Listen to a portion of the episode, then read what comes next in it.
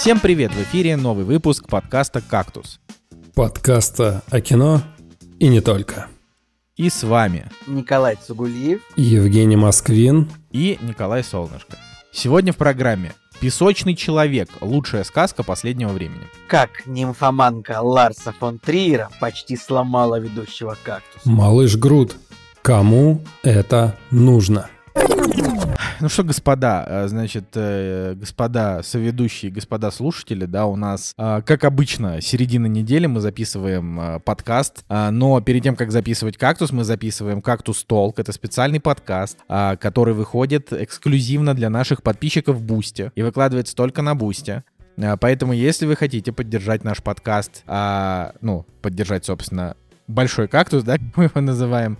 Greater кактус. Ну, он не Greater, он просто, он Big Brother. Нет, типа, знаешь, это вот если, ну, как сказать, это вот если ты будешь в англоязычном интернете гуглить название агломераций города, ну, вот, по крайней мере, это работает там с кем-нибудь Лиссабоном, типа, есть просто Лисбон по-английски, а есть Greater Lisbon, типа, это Лиссабон и агломерация. Вот это, в этом смысле, это... такое прилагательное, которое используется для агломерации, типа, там, еще, мне кажется, в Москве, может быть, в Токио, там, типа, Токио и Большой Токио, который вокруг. Ну, короче, да, значит, если вы хотите поддержать Greater Cactus, то вы можете не просто там, как некоторые наши подписчики делают, там, закинуть нам деньги и ничего при этом не иметь, а послушать еще целый новый подкаст, который раз в неделю пока что выходит. Вот. Ну и мы предполагаем, что он и будет дальше выходить. Вот и тема нашего четвертого «Кактус Толка» — коллекционирование. Мы довольно интересно поговорили в целом. Поэтому ждем вас нашими, значит, подписчиками. И, ну, и там еще есть всякие разные виды подписок на Boosty. Вы можете с ними ознакомиться и так далее. Вот. Чё, господа, у нас 2 недели до конца лета осталось, и как будто бы в этом году не так важно, да, когда лето, когда весна, просто что-то время идет и идет. Но тем не менее... 2 недели до конца лета, а лето как не в себя, просто в Питере жара стоит. Мне кажется, обычно уже в это время дождик накрапывает, а тут прям жарит так, что не знаешь, где спастись. Ну, кстати, справедливости ради, да, в Питере обычно 17 августа уже... Типа уже там плюс 18, плюс 19, вот, то есть уже как бы прохладеет, а по, ну, типа, к началу сентября уже холодно прям. Я с трудом помню плюс 30, как сегодня, в конце августа, как сейчас. Это, ну... А видите, это все климат changes. Рано или поздно, как бы в Петербурге, весна будет начинаться в мае, а заканчиваться лето в октябре, да. Не знаю, хорошо это или плохо, по мне так пофигу. Ну, в том плане, что, ну, когда начнется, когда закончится, это все равно примерно одинаковое будет количество по времени. Но, тем не менее, как ваши дела, Женя? Как твои дела? Мои дела? Слушай, да ничего, вот как раз-таки погода прекрасная, почему мы об этом заговорили, прекрасная погода, и мы большой дружной компанией с людьми, с которыми мы играем в квиз. Черт. Жень, опять если ты еще раз расскажешь про квиз, я сойду с ума. Мы первое место заняли, наконец-то. Все, можешь нас поздравить. То есть больше историй про квиз не будет? Все, не будет, да. Первое место, все, можно заканчивать. Слышь, Николай, Жека такой смешной, типа он такой в 30 лет... Простите за джизм. В 30 лет Жека такой: ура, квизы! Типа, мы с Николаем Солнышко, которые играли в квизы, типа всю свою жизнь. В 2014 мы такие: да, Жека, ок, молодец. Для меня всегда все последнее доходит. Вот были компьютеры у друзей, у меня не было компьютера, позже всех появился. PlayStation у меня тоже позже всех появилось. Короче, вот всю жизнь меня так это все преследует, ну и вот квизы тоже. Короче, мы пошли в лес, нашли шикарное место. Мы недели ранее тоже ездили в лес, там были одни лисички, то есть вообще никакого разнообразия, мы просто набрали... Лисички. От слова, лисички. Ну, типа от слова лес, ладно. Мы набрали корзинку, я сделал чудесные фотографии, да, даже горжусь этим. Вот, а на этой неделе, значит, тоже поехали, но уже большой компании относительно, и что, гуляли по лесу, собирали грибы, общались. Вот, на самом деле было весело, но это все не имеет значения. Блин, вот вы меня обвиняете в эйджизме, но у нас просто каждый подкаст звучит так, как будто это просто какие-то вот 40-50-летние мужики такие рассказывают, типа, вот я там, как это, рыбки там привез семье, там подарил, я вон там грибочки собрал, по грибы сходил в лесу, ну вот это все. Это, я просто не говорю, что это плохо, но, Николай, ты не можешь меня остановить в том, чтобы как бы говорить о том, что мы старые, потому что это... Твои претензии справедливы. Это очень по-бумерски звучит. Ну, то есть это реально, как бы, если наш подкаст включит кто-нибудь я сегодня проезжал мимо автосервиса, который так и назывался «Бумер». Я такой подумал, окей. Хорошо. Это правда, я проезжал, это я придумал не для шутки, а правда мимо такого автосервиса проехал сегодня. Мне вообще автосервисы, когда была история, что я проезжал мимо автосервиса по названием Торренс, типа как фамилия героя «Сияния». Ну, в общем, да. Да, продолжай, Евгений. Да, и мы нашли в лесу... Я-то вообще ничего не нашел. Мы с чуваком ходили, как два сапога пара, вообще 2 гриба всего нашли, вот. Но Надя нашла белый гриб, размером просто с футбольный мяч, здоровый. И мы из одного гриба сделали целую кастрюлю крем-супа, который вот я сегодня благополучно доел. Короче. У меня такие смешанные чувства от этой истории, реально. Да? Николай, я скорее на твоей стороне, потому что я тоже, я прям негативно отношусь, к сбору грибов, потому что, мне кажется, это, вот это именно то, вот о чем бы я предпочел не говорить. Не, ну дело-то не в этом смысле. То, что Жека рассказал, история прикольная. Меня больше... Я просто к тому, что я не знаю, как относиться к таким историям, находясь в таком возрасте. Я не говорю, что это плохо, просто для меня сбор грибов. Это вот родители меня, ребенка, берут в лес, меня кусают комары, я бешусь, не нахожу ни одного гриба. Родители что-то находят, мы приходим, они готовят грибной суп. А в этом грибном супе обязательно какой-нибудь маленький микрочервячок, а то и 2, потому что что-то могли пропустить в грибах. Вот, и, короче, у меня просто детская травма. Николай, у меня все то же самое, только вместо родителей Надя. Лампово, что вы там сходили, пособирали грибов, просто я еще раз говорю, я просто не перестану говорить, что мы уже не юные ребята, которые такие, чё, как прошли твои выходные? Да нормально, мы там на концерт сходили, там потом потусовались, тут покурили, здесь прибухнули, тур по барам. Нет, мы сходили по грибы, я там, это икрички купил, это поехал себе там, шею на себя поставил. А ты как поживаешь? Николаич, ты как там это? Да я нормально. Надо признать горькую правду. Просто, мне не понравилась твоя пародия. Ты кого ты пародировал? Я никого не пародировал. В смысле, конкретного я никого не пародировал. Я просто сделал это зарисовка на тему того, во что превращается кактус постепенно. Эй, ладно. Ладно, если вам не нравится эта история, есть вкратце другая. Короче, полетал на вертолете над Санкт-Петербургом. Подожди, а что, в смысле, за свои деньги? Нет, за бесплатно. Ну, в смысле, серьезно, да, за бесплатно. Ну, это прикольно, так. Да, это прикольно. Но у этой истории есть ложка дегтя. На самом деле, с территории Петропавловской крепости на Зачьем острове взлетает вертолет, и он 15 минут летает над Санкт-Петербургом. Город такой, люди там живут. Мы, кстати, даже свой дом увидели, сфотографировали, такие, о, нет, подожди, дом. Так он вылетает, в смысле, просто ты подходишь к нему и говоришь, а сейчас я, и он такой, ну ладно, или как это происходит? Ну, ты занимаешь очередь, да, и, пожалуйста, когда твоя очередь серьезно подходит... То есть в Питере есть бесплатный вертолет, ты сейчас... Да нет, сказать. Да Николай, нет. Жека по блату бесплатно туда попал. Бесплатно, а так вертолет стоит 5000 рублей. 5000 рублей, все верно, да. Так вот, да, люди платят 5000 рублей. Если бы где-то был бесплатный вертолет, это... Я не знаю, я не представляю место, просто где есть бесплатный вертолет. Ну, наверное, на стоянке бесплатных вертолетов, да, какой-нибудь это как в школе швей-гитаристок. Я думаю, что даже в городе бесплатно вертолетский нет бесплатных вертолетов. Вот, да, это...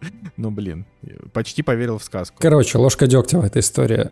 Да, люди платят 5000 рублей. Ну, условно, мы представим, что мы тоже заплатили 5000 рублей. За исключением того, что вы не заплатили. Да.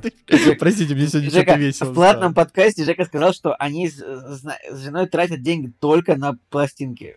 Больше ни на что, Только на пластинки они деньги тратят. Вот он так сказал. И если вы купите у нас, нашу подписку на платный кактус толп, то вы узнаете полностью эту историю. Поэтому мы за вертолет не заплатили, но представьте, что мы за него заплатили. И вот нас подводят. Ну только вы не заплатили. И просят занять места. Ну, там уже люди, конечно же, какие-то места забронировали, то есть уже все сидят и так далее. Так, еще, а сколько людей может быть в этом вертолете?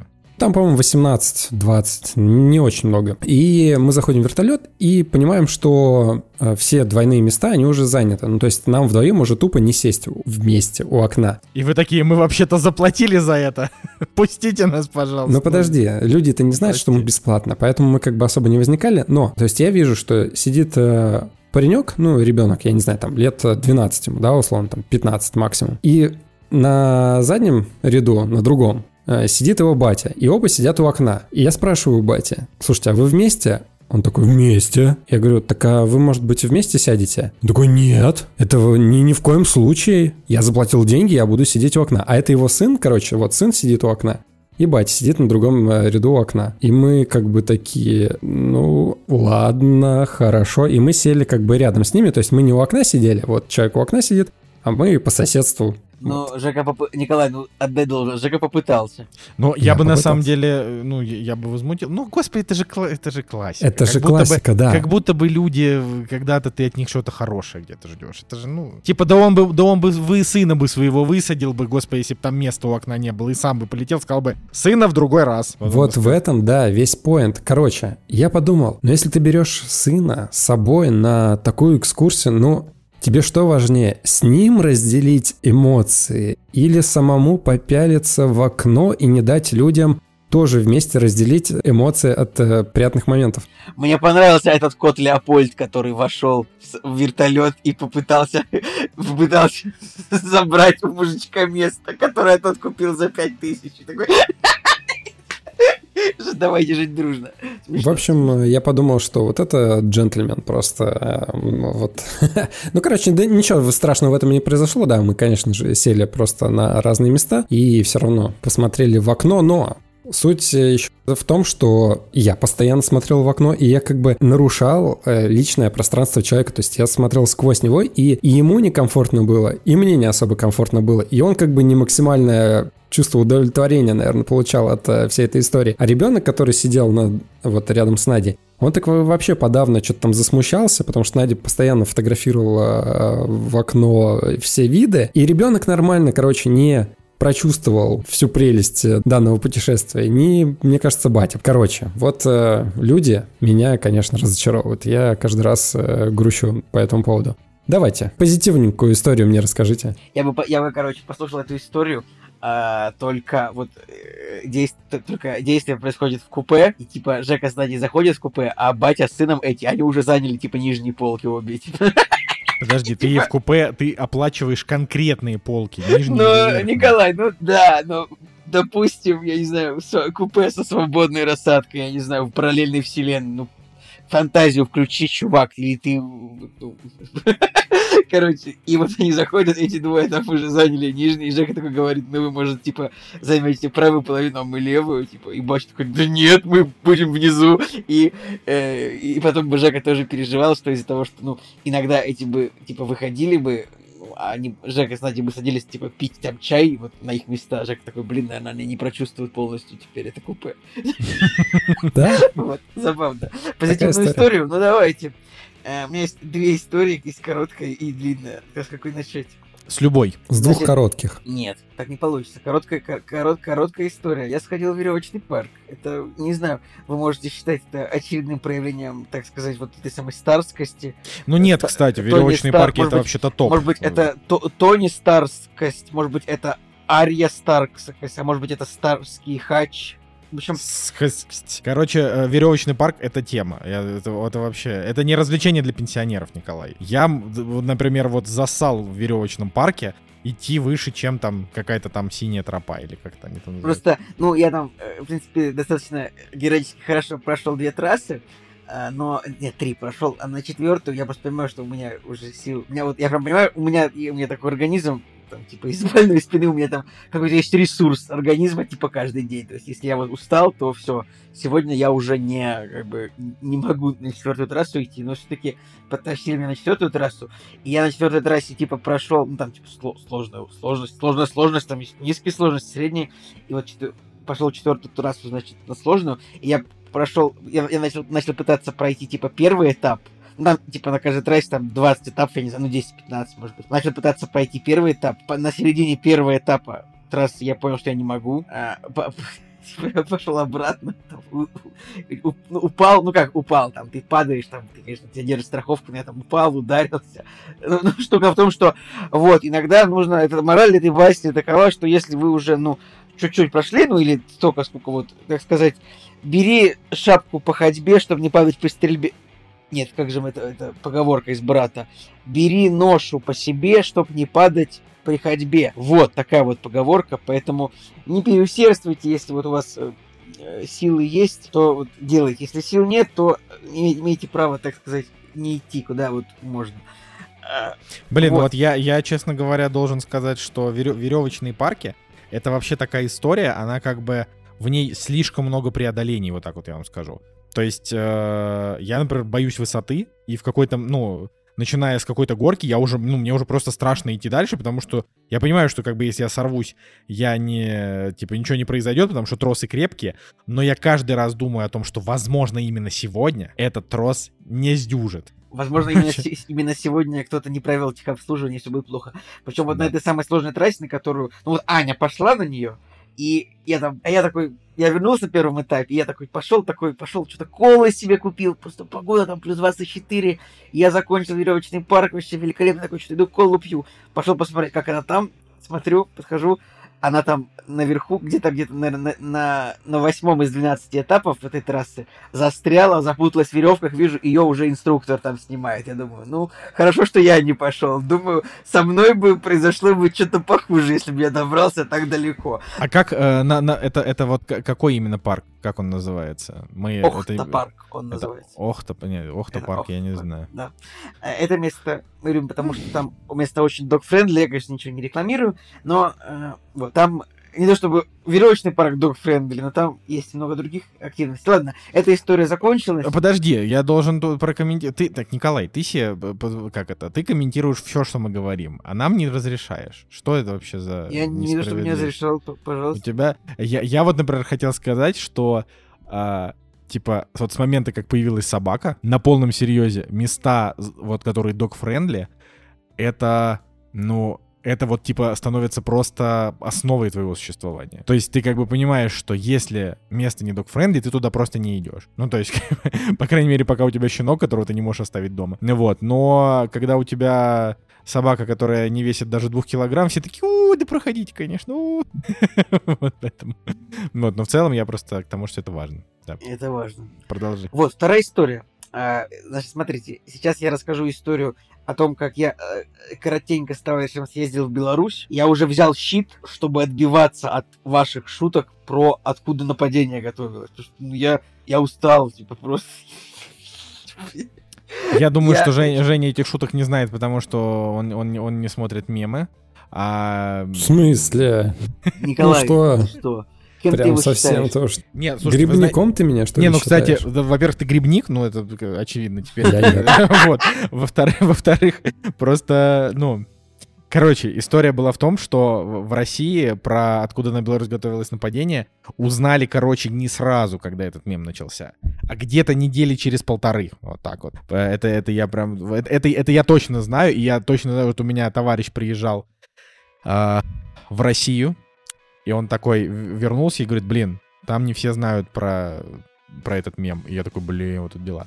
Вот, ну ладно, хорошо, что вы знаете. Ну давай, Николай, Беларусь. Удивительно, что мы знаем. В общем, просто выложу все карты на стол сразу, скажу так. Мы с товарищем решили, что... Выложил все карты на стол и показал на этой карте. Выложу все карты на стол, и мы с товарищем решили, что нам бы хотелось оформить карточки. Банковские, ну, как вы понимаете, банковские карточки, имитированные в Российской Федерации, сейчас нигде не работают, кроме самой этой Российской Федерации, а карточки... Ну, вообще, не совсем так, они работают еще в Армении, Казахстане, Узбекистане, вот, короче, в странах европейского, как он там называется. Николай, а скажи, а что, на Беларусь не везде санкции, что ли, наложили? Я просто вот тоже не в курсе. Это хороший вопрос, но ответом будет примерно да. Белорусские банки вот сейчас, на 17 августа, они под санкциями частично, и есть ряд банков, которые выпускают нормальные карты, которые, ну, работают плюс-минус как раньше, когда не было, ничего не произошло еще. Вот. Хорошо, так расскажи сразу. Это типа много ли денег с тебя содрали за вот эту карту? Хорошо, или... да, я расскажу, я расскажу все. Значит, мы с товарищем решили, что мы хотим получить такую карту, и, значит, стартовали в Беларусь. Мы поехали, я в Беларуси не был никогда еще, то есть, ну, так получилось. Мы с товарищем сели в машину, значит, да, и мы поехали вот в город Витебск, самый ближайший крупный город к Санкт-Петербургу, где-то 8,5 часов, 9 до него ехать, но история будет долго, так что вы присаживайтесь, так сказать, пустраивайтесь поудобнее, сейчас расскажу о всех подробностях, вот.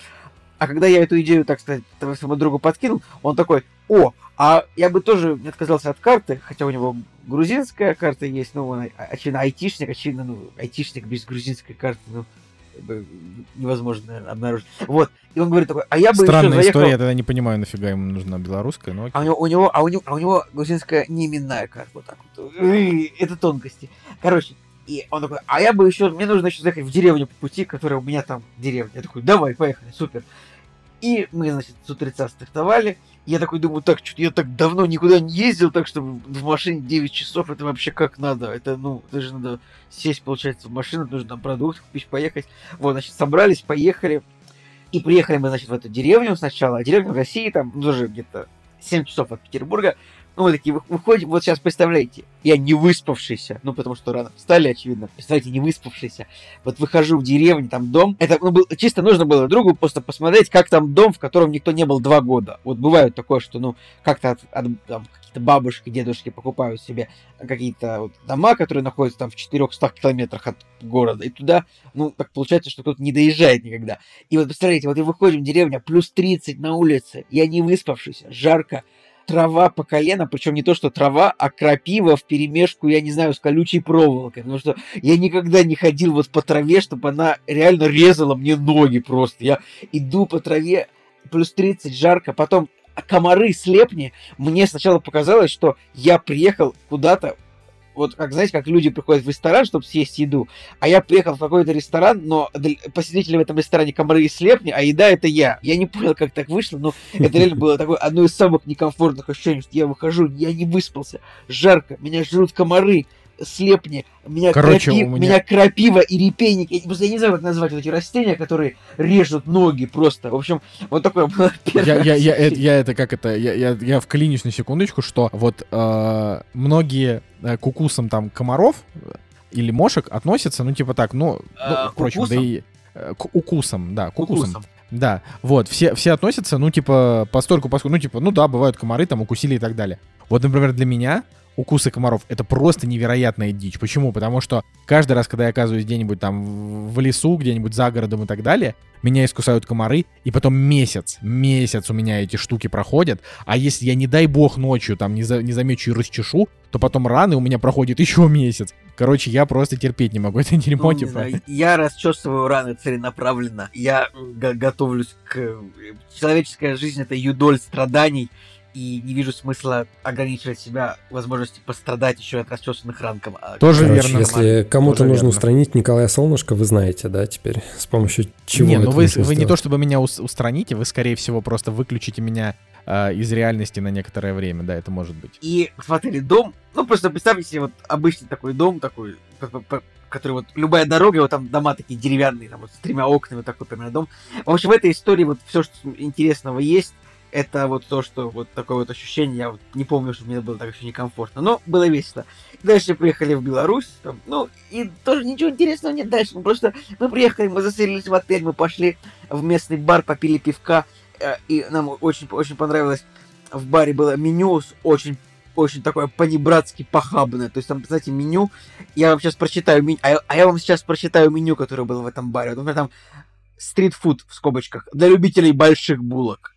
Насколько это вяжется. Дальше, типа, раздел салаты в скобочках. Покорми, наконец, свою женщину. Этот бар, он как бы... Это реально хамство, понебратство, какое-то вот дальше, что еще? Дальше основные блюда. Сексизм. Это еще не все. Дальше в скобочках. Дальше основные блюда в скобочках. Поешь хоть нормально, наконец. То есть этот бар предполагает, что я и женщину свою не кормлю, и сам нормально поесть не могу. И дальше в этом баре, значит, еще что было. Походя оскорбляет то, что готовит твоя женщина, потому что поешь хоть нормально. Короче, ребят, вы сейчас увидите, что в этом баре еще было. Представьте, вот, ну вот, знаете, вот лежит вот, типа, просто вот подставка бумажная под тарелки, и на ней бывает что-то написано, какая-то раскраска бывает, там, лабиринты какие-то, ну, просто чтобы ты сидишь, пока ты ждешь, потому что тебе еду приготовят. И там был, типа, лабиринт, который нужно пройти, но, кстати, лежит бумажечка, и вот, и можно оторвать. Значит, слева можно оторвать от бумажки, типа, чтобы кому-то, типа, бумажечка, чтобы дать кому-то номер. Написано «Номер красавца, ПС, трезвый я красивее». А с правой стороны, значит, чтобы дать кому-то номер, если ты, ну, женщина, написано, вот, можно оторвать бумажечку, подписать и дать, написано «Номер красотки, ПС, трезвая не даю». Я подумал, этот бар, это очень too much. Не знаю. Это прям. Но еда была вкусная, и пиво отличное. Вот. Что еще сказать? На следующий день мы пошли в банк. Там тебя... Я хотел, знаешь, пошутить, типа там официанты к вам не подкатывали случайно, знаешь, или официантки? Да, нет, вот именно, кстати, про всех белорусов скажу, которые вот работают в каком-то сервисе или в сервисе услуг, просто невероятно вежливые люди, очень хорошие, прям просто вот ресепшионисты, официанты, вот, продавцы, операторы банков, просто невероятные люди. Очень понравилось. Я ничего не хочу сказать про то, что как-то в России плохие люди, но просто говорю, что вот очень, очень понравилось, как люди работают вот на своих местах в Беларуси. И нет, в этом баре еще играла музыка, вот просто вот классический старый добрый рок 2000-х, там просто загибайте пальцы, я сейчас скажу, там Killers, там, значит, Linkin Park, там 92 тысяч, там, Limp Bizkit, Green Day, Nirvana, то есть там Three Days Grace, просто все эти группы, которые вот я слушал, типа, начиная с 17, и мы такие, да, потом Evanescence, Him, Russell, ну, типа, вот все группы, Metallica, все группы, вот, которые они включили вот в этом баре, будто бы они хотели как-то ко мне подмазаться. То есть, типа, Николай Цугульев, сейчас мы попробуем угадать, какую музыку ты был бы не против послушать, пока ты ждешь свой салат из категории меню «Покорми, наконец, свою женщину». Вот. Да. Ладно. По поводу банка. Николай, смотри. Банк, в котором мы захотели оформить карты, он, ну, просто просит, значит, примерно 300 белорусских рублей за 3 года обслуживания карты. Что примерно, ну, типа, ну, деньги сразу. Ну, то есть, просто при первом пополнении просто банк съест у тебя твои 300 белорусских рублей. Это примерно 7,5 тысяч рублей. Ну, то есть, 2,5 тысяч рублей в год. 7,5 тысяч. Вот так вот я скажу. Но все может еще измениться за эти... Там... Ну, кстати, самое смешное, что за карты придется еще раз туда съездить. Это, чтобы получить именную карту, она делается 10 дней. И если за эти 10 дней вообще хз, что произойдет, может, мы и не поедем. Я как бы... Я готов ко всему, на самом деле. Не, подожди, а что может произойти? Нет, ну ты имеешь в виду... Все, что... за 10 дней все могут попасть под санкции. Все. Ты, я, Беларусь. Типа, ну, как бы... Ну, Николай, ты понимаешь, что... Ну, за 10 дней, наверное, живем, вряд ли, но... Мы живем в таком мире, я уже готов ко всему. Что еще? Что еще сказать интересно про эту историю? Мы очень проснулись, посмотрели там... собор, шпиль, там, ратушу, старый город чуть-чуть, вот, и на обратном пути ехали. Там, знаете, вот когда едешь в России, вот в любом этом самом, на любой дороге, там все будут такие смешные названия населенных пунктов. На этот раз мне очень понравились населенные пункты. Населенный пункт Лядина, он был бы не очень бы смешным, если бы на этой же дороге не был населенный пункт Сукина. То есть вот населенные пункты Сукина и Лядина, это уже весело. Это я так считаю. Вот, что вам еще сказать? Множество, тоже по дороге было много аистов, много пасущихся коровок, даже не знаю, птиц. В общем, я неплохо съездил, но сколько это было вчера, буквально, я вчера вернулся в 2 часа ночи, и сегодня весь день работал, поэтому я мало что посмотрел в кино. И я как бы немножечко могу звучать странно, уставший, токсично, просто потому что я устал, но вот именно, как я... У меня двоюродный брат любит ездить в Беларусь, ну, у него оттуда... родственники жены, и я спросил, типа, брат, что нашел в Беларуси? Он мне говорит, прекрасно, ты там чихнешь на улице, тебе будь здоров, скажут. И это правда. Очень хорошие люди. Кстати, у нас есть слушатели из Беларуси, очевидно, в Кактусе, так что, ну, вот я съездил и доволен тем, как вот у вас там люди общаются, типа того. И еще, конечно же, вот понравилось то, что меньше людей, чем в Санкт-Петербурге, конечно, прямо не запарковано все, как тут в Питере. Нету миллиарда человек на каждый квадратный метр, типа, поэтому... Круто, понравилось. Наверное, пока что я закончу этот рассказ. Готов какие-нибудь еще комментарий от Николая Солнышко услышать по этому поводу. Не, у меня больше нет комментариев по этому поводу. Ну, еще смешно было, что мы заселились в отель, и там, смотрю, написано, типа, с 15 по 17 августа, типа, проводится обслуживание и не будет горячей воды. Я такой говорю своему товарищу: Иван, мы с тобой, нам не повезло с тобой. Нам говорит ресепшионист, такой качает головой, такой: а вас не предупредили. Я такой думаю, кто бы нас мог предупредить, что вот в одном из городов Беларуси вот именно 16 августа, именно в тот день, когда мы приехать решили, отключается горячая вода. Ну ладно, ничего страшного. Конечно, когда моешься в душе холодной водой, приходится немножко покричать, но зато потом бодрый выходишь.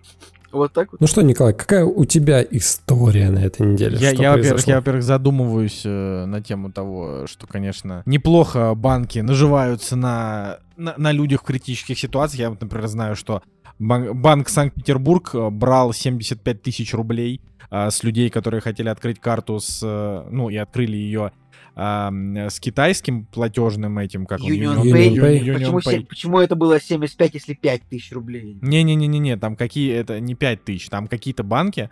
То есть поначалу там кто-то открывал их просто бесплатно, как обычно, как все открывают карты, просто ни за какие деньги. Открыл и открыл. Потом, начали одни, вторые, третьи там бабки накидывать. И по итогу где-то там было, по-моему, в банке Санкт-Петербург было что-то 75 тысяч рублей. Но я могу врать, для того, чтобы потом кто-то из банка Санкт-Петербург не пришел потом к вам домой и не сказал: пацаны, а что-то вы врете.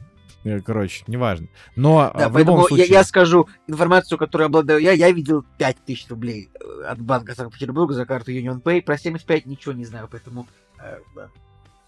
Да, я знаю очень много примеров, когда там в СНГ открывали карту как просто практически ни за какие деньги, условно, там, за 300 рублей. Ты заплатил, 300, 400, 500 рублей, за годовое обслуживание стандартное, никаких проблем. Но точно так же я знаю случаи, когда, например, в Армении, там были такие истории, там, значит, есть один...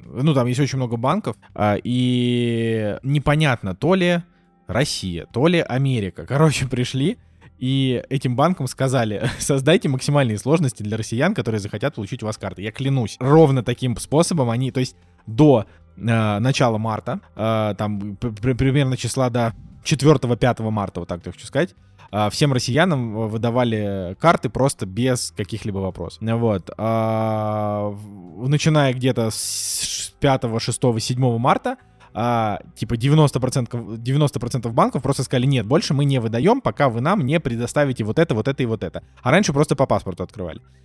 И, значит, в какой-то момент, где-то к, наверное, апрелю, остался только один единственный банк, который выдавал карты всем буквально, кто приезжает. Этот банк брал с людей сначала 10 тысяч рублей за открытие карты, потом начал брать 50 тысяч рублей за открытие карты. Я на самом деле не понимаю, почему ты удивляешься. Подожди, да, и суть в том, что это очень плохой банк. Это банк, на который невозможно нормально перевести деньги, с него невозможно нормально вывести деньги. То есть это хороший банк, только не то, что хороший, это более-менее рабочий банк. На самом деле это худший банк, который вообще есть в Армении. Но это тот банк, который худо-бедно ты можешь им пользоваться, если ты живешь в Армении. Если ты живешь не в Армении, а приехал как карточный турист, а сейчас огромное количество россиян так делает, они летают в СНГ и делают себе карты, так же, как сделал ты. Армения — это на всякий случай просто для тех людей, которые вдруг хотят сделать себе карту. Я хочу сказать, Армения, если вы не собираетесь в нее переезжать, это не ваш выбор. Езжайте в Казахстан или в Узбекистан или куда-нибудь там еще, но не в Армению, потому что тут прям с этим беда. Такая история. Ладно. У меня никаких дел на этой неделе нет. То есть мне буквально нечего рассказать. Я могу сказать, что... Блин, я, как обычно, ты так быстро поменял историю. Я просто хотел сказать, поделиться несчастьем. Когда нужно было... Я пользовался сервисом, который можно было через крипто деньги пополнить, чтобы какие-то в интернете платежки совершить. И сейчас я ребят, сейчас просто рассказываю всем. И как сервис этот забанили, и я потерял на нем где-то $110. То есть просто $110 просто никогда больше не увижу. Просто считай, у меня украли. Так вот бывает такое. Because fuck you, that's вот. Why, да. Ну, да, это because, бы... вот как классическое because fuck you, that's why. Нет, я как бы осознаю все, почему, и как бы, но вот просто рассказываю что лично. Не, ну, знаете, как бы, я вообще хочу сказать, что, типа, несмотря на ужасающий, и у нас, да, в как-то в подкасте матом не ругаются, несмотря на то, что мы как бы прекрасно осознаем то, что сейчас происходит, и отдаем отчет вообще, почему, что это вообще за дичь, да, надо сказать, что, ну, как бы, так или иначе, нам, ну, как-то жить-то надо, ну, вот, и когда, типа, ты там, допустим, пользуешься какими-то сервисами, ты платишь им деньги, и, допустим, ты заплатил наперед, да, там и так далее, а к тебе приходят и говорят, ну, пользовался и пользовался, а теперь не пользуешься. Это как бы, ну, в общем, это не очень приятная история, чисто с точки зрения даже не вот кастомер-сервиса, а вот каких-то как бы права на... Ну, на что-то, за что ты уже, допустим, заплатил, вот это вот очень странно.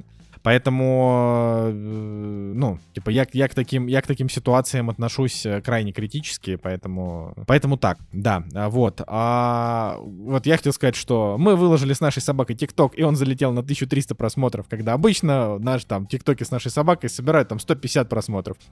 Вот, а тут аж 1340 просмотров и 200 подписчиков. Ну вот, так что это просто очень забавно. И как бы вот и все, вот буквально. Неделя... Хорошо. Но я могу еще абсолютно буквально вообще в полуслове сказать, что мы заказали с Амазона всяких ништяков для Oculus Quest, для нашего VR-шлемчика родимого. Вот, и теперь, например, я занимаюсь спортом с Oculus Quest, я, типа, не чувствую себя плохо, потому что у меня клевая насадка на голову, с которой удобно.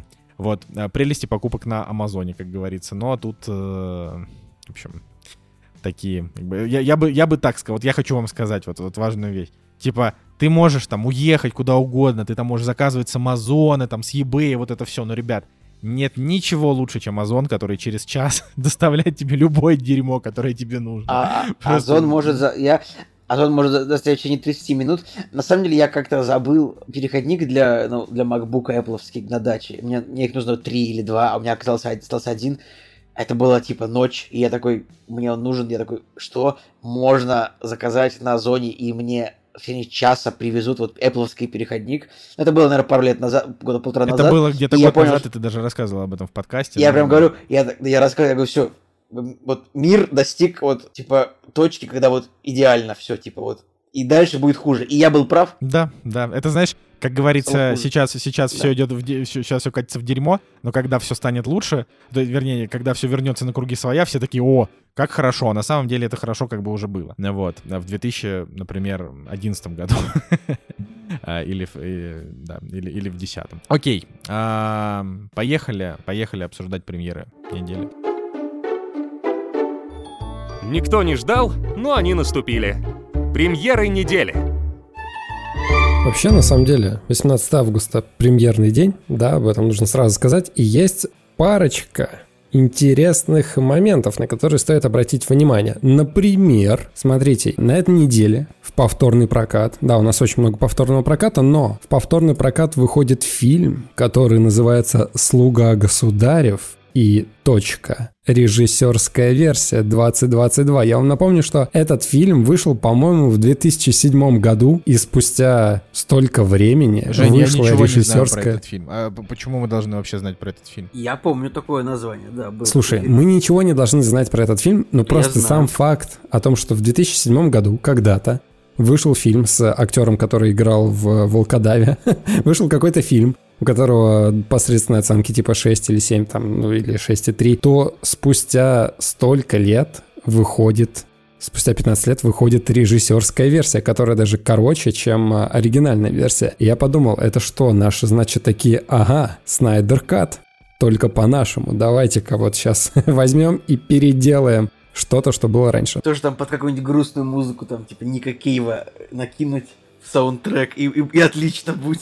Короче, я жду режиссерскую версию «Тайны печати дракона». Я для этого просто готов швырнуть деньгами в монитор, как говорится. Да, в общем, ну просто сам факт, да, я немножко поиграл, да, и даже трейлер я посмотрел, но тут, к сожалению, мои надежды были разбиты, как какой-нибудь корабль «Ариф», потому что вроде бы как бы режиссерская версия, но трейлер такой же дерьмовый. как было раньше. То есть они, по-моему, даже его не перемонтировали. Что есть еще интересного? Из забавного, может быть, «Развод в стиле кунг-фу», французский... Подожди, надо же сказать, что аж два фильма на этой... Нет, два, три, четыре... Короче, на этой неделе 5 фильмов, которые вышли в 22 году. То есть это как бы актуалочка. Про них мы и говорим. «Развод в стиле кунг-фу» — это первый в этом списке французский фильм про то, как девушки, которых бьют свои мужья, внезапно начинают давать им сдачи. Потому что в их жизни появляется учитель кунг-фу, который учит их давать сдачи. Вроде это комедия, но я посмотрел трейлер. Вообще какая-то печальная драма, мне кажется. Обратил еще внимание на мультик, который называется «Икар». 2022 год. Тоже Франция, Бельгия плюс Люксембург. Очень интересная рисовочка, такая 2D-шная, которая мне нравится, инди, скажем так, рисовочка. В общем, у него даже и оценки вроде неплохие, 7,3 на IMDb на данный момент, судя по Кинопоиску. Но я посмотрел трейлер и клево, я бы даже на это сходил в кино, возможно, если бы я супер любил мультики, а так, может быть, когда-нибудь дома посмотрю. Но есть еще один момент, над которым можно посмеяться очень хорошо. Фильм из той же категории, 2022 год, называется «Ночной режим. Фильм». Почему-то вот точки у нас теперь популярные в 2022 году. Все бы ничего, но вы начинаете смотреть трейлер, и вы понимаете, что это начало Кристофера Нолана только на русскую тему. А чем русская тема выделяется? Зэки, тюрьма, убийства. Подожди, а как мне увидеть «Ночной режим» песня? Например, я хочу...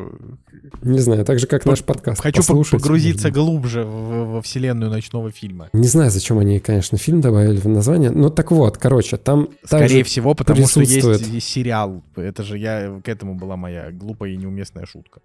Нет никаких связей на Кинопоиске. То есть, возможно, есть сериал, но... Не знаю. Короче, в этом фильме, судя по трейлеру, присутствуют и сны, и подсознание, и копание в разных уровнях, судя по всему. Но плюс еще кринжа с убийствами и всем прочим. Ну а что тебе еще надо? Вот тебе, пожалуйста, русский Нолан, импортозамещаем, нормально. Это если что... Вроде как хотели сделать, может быть, что-то впечатляющее визуально, но, на мой взгляд, получилось кринжово, потому что там присутствуют какие-то кошмарные твари, у которых вместо головы голова с часами там и так далее. Ну, короче, странным душком, этот фильм веет. И супер странный фильм, который тоже на этой неделе выходит, и тоже 2022 год. Что 2022 год? Время странных фильмов. Казахстанский вообще фильм, который называется... Странное, я бы сказал. Да, который называется «Русские на Мариенплац». Я думаю, так, ну ладно, я посмотрел трейлер, ни хрена не понял, но синопсис нужно прочитать. Но Мариенплац — это, по идее, площадь в Мюнхене? Да, все верно. Ты все верно понимаешь. Синопсис супер круто раскрывает содержание фильма. 90-е годы. Эдик Петров угоняет танк Т-72 вместе с водителем Нартаем Сапаргалиевым из СССР в Германию. И если Эдик мечтает уехать из страны, в будущее которое он не верит, то Нартай очень хочет на родину. А командование думает, как их вытащить из Баварии. Чё за приколы?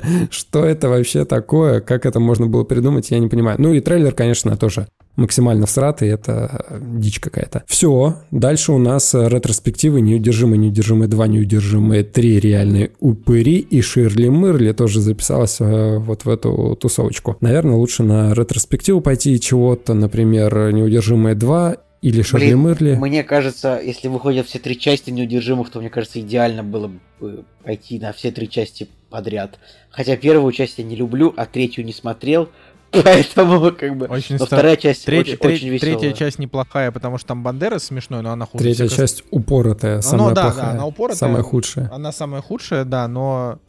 я больше всего люблю, конечно же, «Неудержимые 2», потому что это буквально, охренительное кино. Потому что первые «Неудержимые» слишком на серьезных щах, третьи слишком упоротые, как ты сказал. А вот вторая — это реально прям такое крепкое кино на 8 из 10, на мой личный взгляд. Но для меня все три хорошо смотрятся. То есть ты их смотришь и нормально. Единственное, что в кино... Я недавно пересмотрел отрывки из «Неудержимых 2». Просто на YouTube, знаешь, тебе в рекомендациях что-нибудь попадается, и там... Бац, попались «Неудержимые 2», какой-то отрывок. И да, у меня тоже стоит 8 этому фильму, потому что было круто посмеяться там над Чаком Норрисом, его поведением. Чак Норрис там просто прекрасен, я считаю. А я, посмотрел какие-то отрывки. Это так дешево, так халтурно смотрится весь этот экшен. То есть в 2012 году, может быть, это разрывало вообще. Но сейчас это просто выглядит как-то смешно, как они там перестреливаются, как они дерутся, что-то взрывается, короче. Не, вообще... ну когда Чак Норрис типа в кино пересказывал мемы из интернета... Это же было просто великолепно. Это было круто, да. Тогда поэтому... это было забавно. Поэтому этот фильм 8 и получил, да. А у «Неудержимые 3» у меня вообще оценка 2 стоит. Ну тут я с тобой не согласен. «Неудержимые 3» — это те же «Неудержимые 2» и 1, просто там... Нет, как бы там он PG-13, уже... Николай. PG-13 в третьей части. Короче. Это как такое возможно вообще? Короче, ждем «Неудержимые 4», которые выйдут в 23-м году, так сказать, с возвращением тусовки. Вот, как бы. Не, вообще мне очень нравится «Неудержимые» еще тем, что там, допустим, Дольф Лундгрен был злодеем там в первой части, а во второй он уже братюня. Типа, ну то есть это буквально, это фильмы, они, ну, это просто душевные фильмы на самом-то деле. Я бы даже сказал, да. Что, ну, типа, по концепции первая часть хуже всех, потому что в ней Арнольда Шварценеггера было, типа, 2 минуты, потому что тогда он еще был губернатором, и все ждали его камео, оно было супер короткое. А во второй части он уже такой, и там в одном кадре Шварценеггер, там, Сталлоне, Чак Норрис, ты думаешь, блин, и самое главное, они сняли хорошо. Ну, типа, то есть они, ну, как это сказать, они как бы не обосрались, они могли сделать то же самое, что вот происходит с фильмами Netflix, например, когда вот их, ну, типа их, они снимают, они туда берут хороший актерский состав, а фильм оказывается просто, ну, какой-то скучный, вялый, реплики какие-то отстойные. Но «Неудержимые» — это не такое кино, мне кажется, ну, хотя. Да, ну и, в принципе, все. Больше ничего такого нет из того, что в кино у нас на больших экранах выходит, надо поэтому сказать, нужно вот поговорить через неделю. Да, ты сейчас поговоришь про цифровые, но... Вот, надо сказать, что через неделю... Через неделю мы поговорим. Да, но я в двух словах, господи, ты, боже ты мой, шо ж мы вообще... Вот это первый признак старости, это брюзгливость. О боже. Вот. Я реально буду штрафовать Николая Солнышко, когда вот он будет в это говорить. Только я начинаю, все такие сразу, о, опять он, да мы же это... Короче, я к тому, что вот новый фильм со Сталлоне, потенциально хороший, как раз через неделю выходит. И я бы это сказал намного короче, чем вы бы меня отругали. Вот. А вас не привлекает, что на следующей неделе выходит фильм «Все ненавидят Йохана». Это типа «Не шутите с Зоханом». Помните такой фильм с Адамом Сэндлером? Ладно, просто мне захотелось это сказать. Серьезно? Всё. Это продолжение какое-то или что? Нет, конечно. Это вообще фильм с другим названием. Просто типа он называется «Все ненавидят Йохана». И это норвежский фильм. Ну, в общем. Ладно. Ну чё, Жень, какие там у нас цифровые релизы? Самое жирненькое, конечно, что нужно знать, это то, что выходит приквел «Игры престолов», «Дом Дракона». Мне казалось, что он, наверное, никогда не выйдет, потому что столько слов, столько историй ходило про то, какой приквел они будут снимать, и что-то один проект был, второй проект был, и вот все-таки разродились, выпустили «Дом Дракона». И мне кажется, что сейчас «Игра престолов» уже нахер никому не сдалась. У вас нет такого ощущения? У меня есть такое ощущение, но я хочу сказать... Не, у меня нет такого ощущения, я уверен, что если сериал будет окей, его будут смотреть окей, и все будет хорошо. Ну, его точно не будут смотреть понятно. Уже как смотрели «Игру престолов», я уверен в этом просто на 1000%. И я могу вам сказать, почему. Уже никто не будет смотреть ничего так, как смотрели «Игру престолов». Ну, вот. Но это не так. Я думаю, что... Никто никогда не вернется, 2007 год, это раз... Никто никогда не будет смотреть ничего так, как «Игру престолов» это 2, просто потому что, ну, ушла эпоха, да будут, по большому счету, будет. Когда все сериалы расползлись по всем стримингам, и уже так не будет все. Короче, Николай, помяни мое слово. В сентябре выходит «Властелин колец», он бьет рекорды «Игры престолов». Короче, мой поинт был... Как ты можешь побить рекорд односезонным... сериалом ты можешь побить рекорд. Я не знаю просто, какой рекорд у «Игры престолов». Мы говорим, что просто «Игра престолов» это было абстрактное что-то, что в России смотрело очень много людей. Ты сказал фразу, что типа, что никто не будет смотреть никакие сериалы, как «Игру престолов». Я говорю, это не так. Ну типа, я с этим не согласен. Будет что-то, что победит и «Игру престолов», и потом и «Властелина колец» и так далее. Вот. Ладно. Прости, Женя, но это подкаст. Мы тут разговариваем, да, поэтому вот, возвращайся. Короче, мой поинт был в том, что мне кажется, не будет такого, как с «Игрой престолов», в плане того, что, во-первых, у нас уже есть условно какие-нибудь секс-координаторы, и не будет прославленной сцены, где Khal Drogo и Дейенерис Таргейриан превращаются в мем и гифку, которую все друг другу пересылают. Мне кажется, такого же нет. Жека запомнил «Игру престолов» вот именно этим, типа одной сцены из первого сезона, а «Игра престолов» их было там 8. Из первой серии. Ну, конечно же, да, я чувствую эти подколы в свою сторону, но нет. Плюс к тому, что куча таких более-менее теперь сносных актеров есть в касте, например, Мэтт Смит, Рис Эванс. Я не знаю, ну, конечно, кто у нас там был в первой части? Я не знаю, можно ли считать, правда, Мэтта Смита и Риса Эванса прям нет, такими... Жек, в «Игре престолов» каст был гораздо лучше, чем в выходящем в сериале «Дом Дракона». Вот, прости, конечно, но... даже на момент выхода, ну, я не знаю, даже, мне кажется, Шон Бин какой-нибудь, Шон Бин, это было, он был тогда крутой, чуть более крутой. Ну вот, а ты из суперпопулярных можешь вспомнить Шона Бина.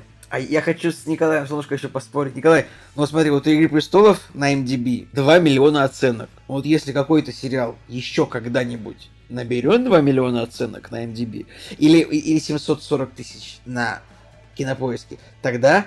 Ты сможешь со мной полемизировать на тему того, что так, как «Игру престолов», что-то смотрели. Но я не верю, что что-то еще такое будет. Вот. Да мне, подожди, то есть ты сейчас мне вот сейчас заявляешь, что «Игра престолов» — это самый популярный сериал в мировой истории, и его смотрели больше всех? Или ты только про оценки на IMDb? Ну, значит, ну о чем тогда этот разговор? Он бессмысленен. Нет, Николай, хорошо, давай, я просто вижу, просто цифры на IMDb — это единственное, за что можно прям... Там, не, ну я просто к тому, что, типа, мы сейчас делим шкуру неубитого медведя. Типа, я просто верю. Короче, я хотел сказать про «Дом дракона», что, во-первых, книга, по которой снимают сериал «Дом дракона», я сейчас просто сразу скажу, потому что вы наверняка просто этого не знаете, и это сразу же вам все испортит, но я это скажу. Значит, смотрите, ее написал Мартин, тот самый Джордж Мартин. И он, значит, «Дом дракона» — это типа приквел к «Игре престолов», в 2 томах. Смотрите, внимание, первый том был написан и выпущен в 2018 году, а второй все еще не вышел. Понимаете, да? Ну, к чему классно. Я клоню? Потому что сериал «Игра престолов» тоже был, книги были недописаны, и там закончилась литературная основа. Но отличается это еще и тем, что книгу «Дом дракона», которую написал Мартин, сразу же все поругали. То есть, если «Игра престолов» — это типа топовые романы, а как бы и когда романы закончились, сериал скатился в дерьмо, по вашим словам, я не смотрел, вот, то «Дом дракона», он сразу же выходит по книге Мартина, которая, во-первых, недописана, во-вторых, она еще и получила много критики за проходовость. Поэтому хрен его знает, что там вообще получится. Я, конечно же, смотреть не буду, мне вообще это не интересно, вот вообще. Вот, но вы наверняка будете каждую новую серию обсуждать в подкастах, поэтому я все, что надо, я узнаю. Сейчас будет панч просто. Николай не будет смотреть «Дом дракона», но будет смотреть каждую серию «Женщины Халк. Адвокат». Конечно. Собака, которая тоже выходит вот-вот. Давай мы еще в 2 словах скажем, что «Дом дракона» официально выходит в Амедиатеке, которая нам за это ни копейки не платит, но они огромные молодцы, что они смогли какими-то юридическими там своими разборками, они смогли выбить контент, договориться каким-то образом, да, и выбить контент от HBO себе легально на сервис. Поэтому по факту сейчас... единственный легальный стриминговый сервис, который выпускает прям свежие большие сериалы, это Амедиатека. Вот. Ну, понятно, не свои спешалы, а вот именно иностранные. Я считаю, что они молодцы, это об этом прям надо сказать. Ну, то есть это как бы, это последние в индустрии. Нет, вы считаете, что это не настолько круто? Я сейчас занимаюсь тем, что я все еще просто ищу аргументы в пользу своей теории о том, что «Игра престолов» — это самый популярный сериал. Да это глупости. Но типа сериал «Друзья» больше смотрела, чем «Игра престолов» 100%.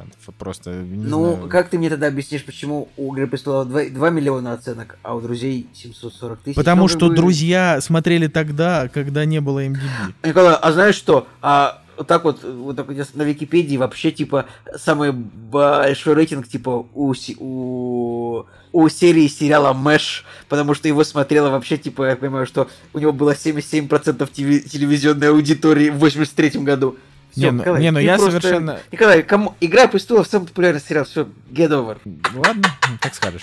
Окей, «Женщина-адвокат». Вот, «Халк». «Женщина, Халк, адвокат». И вот почему-то нас перевели. Я буду смотреть. То есть у нас закончился уже Better Call Saul, и на смену приходит «Женщина Халк, адвокат». Интересно. Да, но вообще на этой неделе, ну, типа, не очень много каких-то вот таких вот больших премьер, потому что, видимо, вот Disney Plus себе забрали, но мультик по Текину, например, тебя не зацепил, ну, типа, Текен — это известная игровая франшиза. Нет, меня не зацепило. И как бы... Как... Николай, это нужно быть тобой. Не-не-не, это не нужно быть мной, это тут целая история. Типа, есть же, ну, Netflix, и Netflix очень много игр начал экранизировать. У них есть экранизация Castlevania, у них есть экранизация Доты, да, которая, кстати, считается очень достойной, даже типа для... Ну, не то, что даже для тех, кто в Доту не играет, просто в Доте нет сюжета, как в игре, а как бы там есть только персонажи, а тут прям это. Потом, значит, Аркейн по Лиге Легенд, и вот уже Tekken, и наверняка что-то еще есть, что я пропустил, но просто сам факт, да, прикольно, что Netflix как бы берутся и там выделяют бюджеты на съемки достойных проектов по видеоиграм, да, мультяшных. Ну, я понимаю, что вам на это наплевать, но тем не менее, Аркейн вышел, всем понравился, кроме Николая Цугульева. И как бы и огонь. Вот. Я не говорил, что он не понравился. Мне не понравилось то, что вы не могли заткнуться, просто разговаривая о нем, типа сутками напролёт. Вот. Да, всего что это была шикарная реклама. Не знаю, по-моему, на мой взгляд, я до сих пор считаю, что это лучшее, что вышло в прошлом году, поэтому как бы ты, типа, знаешь, когда ты говорил про «Игру престолов» и Женя говорил про «Игру престолов» каждую серию, я, типа, вообще ни слова не возникал. Когда я восхищался Аркейном, сразу же, типа, все, на меня вылилось. Ну, я сейчас тебе отвечу в цифрах, сколько оценок Орки. Я не буду... Блин, Николай, нормально. Досмотри Аркейн, я вообще не понимаю. Ты его не досмотрел, я прям расстроен. Я прям как вот, он же просто... Я его не смотрел из-за вас. Так досмотри его, не из-за нас. Потому что вы слишком о нем говорили много, я подумал, что я не буду его досматривать. Вот это профессиональная деформация, мне кажется. Профессиональная деформация, это какой-то статизм непонятный. Женщина-Халк. Да что, все, Женщина-Халк, она выглядит очень плохо, но там будет сорвиголова. Поэтому... Там будет Тим Рот. Я думаю, что 90% зрителей просто на Ютубе типа посмотрят She-Hulk Daredevil Moments, типа, и все. Возможно. И, что вы думаете, там будет Бенедикт Вонг. Так это же... Вы просто, опять же, типа... Вы не осознаете, насколько Марвел просто... Мне кажется, он уже угорел от того... Ну, типа, от осознания того, сколько контента они делают просто ради чего-то, непонятно чего. То есть они такие, давай... Я думал, ты скажешь, сколько контентов, в котором присутствует Бенедикт Вонг. Так... И я думаю, когда вот Вонга будет сольное кино, я не понимаю, этот персонаж уже заслужил, мне кажется. Да, дело в том, что... Вонг начало, где какой-нибудь более молодой азиатский парень будет играть. Да. Да, тут я с Николаем абсолютно согласен. Это просто Вонг, это герой, который... Он просто появляется везде, и ни одна из сюжетных линий ни к чему не ведет. Типа вот он, просто он везде появился за последние несколько лет, но большая сюжетная линия, в которой он находится в «Докторе Стрэнджи» в мультивселенной безумия, она вообще не имеет никакого отношения к тем его камео там, не знаю, в «Шан-Чи», господи, где он еще был-то? Ну, он в каждый там из последних он там где-то залетал. Короче, это уморительно, это очень смешно. Вот, поэтому я согласен. Давайте больше Вонга просто. Спайдермен, нет пути домой. Он же где-то еще только что был. А в «Вечных» его не было? Странно. Нет, «Вечных» его не было. Ну, там был похожий персонаж на него. Вообще, а нет такого, что все «Вечные» похожи на Вонга, кроме Анджелины Джоли? Короче, все, Женя, в принципе, да, с цифровыми релизами там покончено. Больше ничего нет интересного. Я думал сейчас, действительно ли там правда ничего интересного нет, и правда ничего... Но вообще, о чем вам мало, что ли? Для фанатов «Игры престолов» вот вам «Дом Дракона», для фанатов Марвел вот вам «Женщина-Халк», для фанатов французских фильмов 2021 года «Джейн глазами Шарлотты», чтобы это ни было. Все. «Кактус» — подкаст о кино и не только. Окей, ладненько. Я думаю, что мы можем прям очень кратенько пробежаться, потому что это реально кратенько. По «Я есть Грут» мультсериал, который вышел на Disney Plus, чтобы просто на нем не задерживаться. Скажешь пару слов, Жень? Ты сказал кратенько. Не, ну можешь и не кратенько, но... Нет, я хочу кратенько, потому что сам сериал очень кратенький. Напомню, сколько там серий? 5? Там, по-моему, 5 серий, да, которые идут по 5 минут, плюс титры, плюс заставка, и это всего, наверное, 3 минуты самой истории. Зачем они это сделали? Потому что Вот ты смотришь 3 минуты по 5, и это разные истории про Грута, как он, например, научился ходить, вылез из горшка, и еще какие-то истории, где он рисует открытку и так далее, и так далее. Но просто зачем? Они настолько, во-первых, не связаны между собой, во-вторых, ты просто посмотрел 3 минуты, и тебе вроде бы как бы хочется, может быть, большего, а тут это уже все закончилось, и все сами истории закончились. То есть, ну, не знаю, ну, сделали бы хотя бы 10 историй, почему 5? Сделали бы больше, и как-то смысла бы больше вот в эти короткометражки бы засунули, как-то, может быть, одной истории связали бы их, нет. Это просто какие-то зарисовки, которым дали ход буквально на пару минут, и вроде бы Грут милый, да, ты смотришь на него, и сами истории вроде чуть-чуть тебе рассказывают о его характере, о том, что это такой вредный подросток, но с доброй душой относительно. Ну и все, вот на этом все и заканчивается. И я подумал, нахрена? Зачем это? Это не добавляет вообще никакой истории. Кому это нужно и зачем это нужно было делать, я не понимаю. Абсолютно согласен, этот мультик — это полное говно. Вот прям вот я поставил ему 4 из 10, потому что, ну, не знаю, милые персонажи, которые появляются в этом мультике, Грут им как-то вредит, он обязательно делает что-то плохое, то есть он прям вот, ну, прям такой, ну, мерзенький персонаж. Типа не ребенок, который нашкодил, а ребенок, который кому-то сделал плохо, да, он там, не знаю, убил маленький народец, сорвал с красивой птицы ее, ну, ее там красивые оперения. Слушай, ну маленький народец, он же не хотел убивать, он типа хотел им сделать добро, принести листочек, но он все равно их убил. Ну, короче, он их не убил, да, они понятно, там вылезли потом. Они там вылезли потом, да, потому что это детский мультик, но... Короче, просто общая суть в том, что это вот, на мой взгляд, это прям говно. Вот прям, вот только такое слово. Потому что это, я понятия не имею, кому это надо смотреть. Для детей это будет просто ни о чем, потому что каждый сюжет из этих 5 серий длится 3 минуты. Вот. И как бы, и чё, да. И, ну, то есть, я правда, я не понимаю, что это вообще такое было. То есть лучше бы они... наверное, взяли и сняли бы не 5 серий по 3 минуты, а типа 5 серий по 20 минут, наверное, хотя бы, чтобы там были какие-то полноценные, может быть, сюжеты, да, в которых были бы и Стражи Галактики, и, может быть, пригласили бы не каких-то там левых, вообще непонятных людей. А если бы Вонг был в этом сериале, ну, он бы затащил бы. Вот, да, Вонга бы добавили. Короче, я думаю, что посыл основной этого мультфильма о том, что посмотрите, что Грут — это трудный ребенок. Помните такой фильм? «Трудный ребенок». Он по СТС шел раз в 2 недели примерно. И мы обсуждали это в «Кактусе» раз в 2 недели примерно. Да. Но они просто не развили эту тему, не связали, не добавили какого-то смысла. Хотя бы сделали, может быть, какую-то подводку к «Стражам Галактики 3», но нет.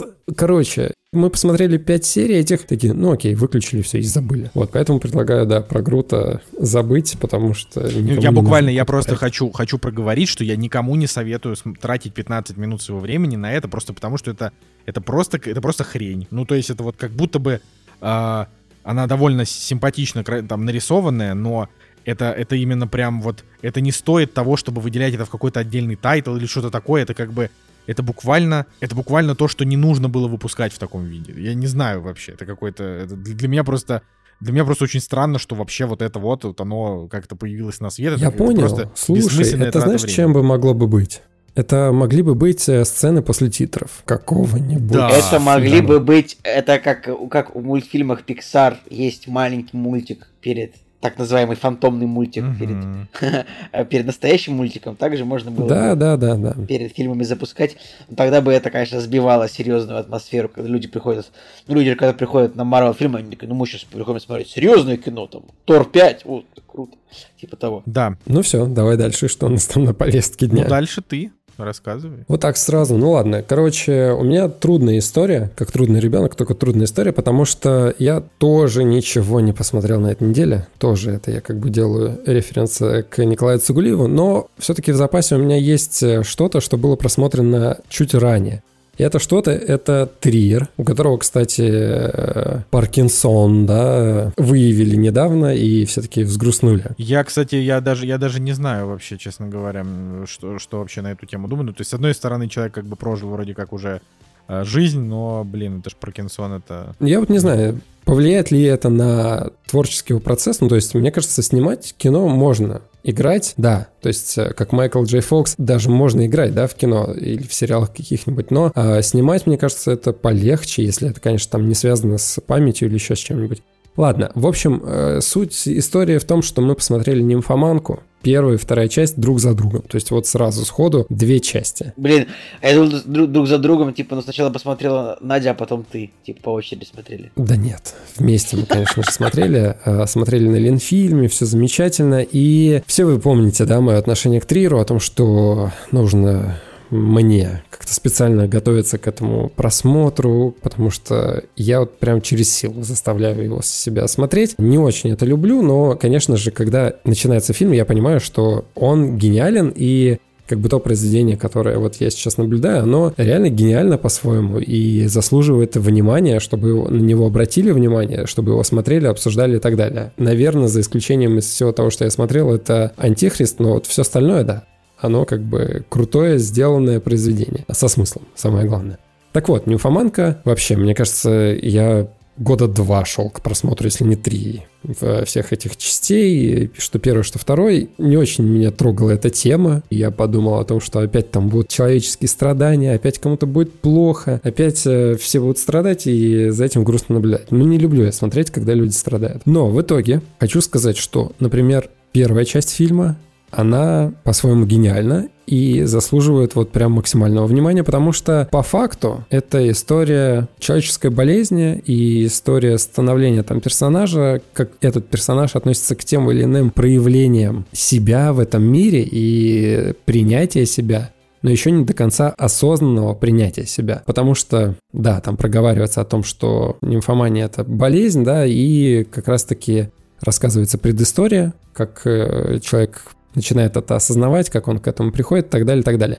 Вот, а вторая часть – это часть о том, как разрушается человеческое доверие. Я думаю, что та куча проблем, та проблематика, которая заложена в «Нимфоманке», вот сколько всего там есть, оно все тонет под финалом, когда встречаются два персонажа, и ты понимаешь, что вторая часть – это фильм про предательство. Внезапно, потому что я думал, что будет о чем-то другом фильм. Он и есть, да, о проявлениях любви, о человеческих отношениях, как люди относятся вообще друг к другу по-звериному, на самом деле. Они друг к другу относятся, о проявлениях болезней человеческих, психологических, физиологических и так далее. Но в итоге все сливается в проблематику о предательстве. И я подумал, блин, внезапно, короче. Финал меня прям сильно удивил. Он мне даже не то чтобы понравился, я даже склонен к тому, что там такой...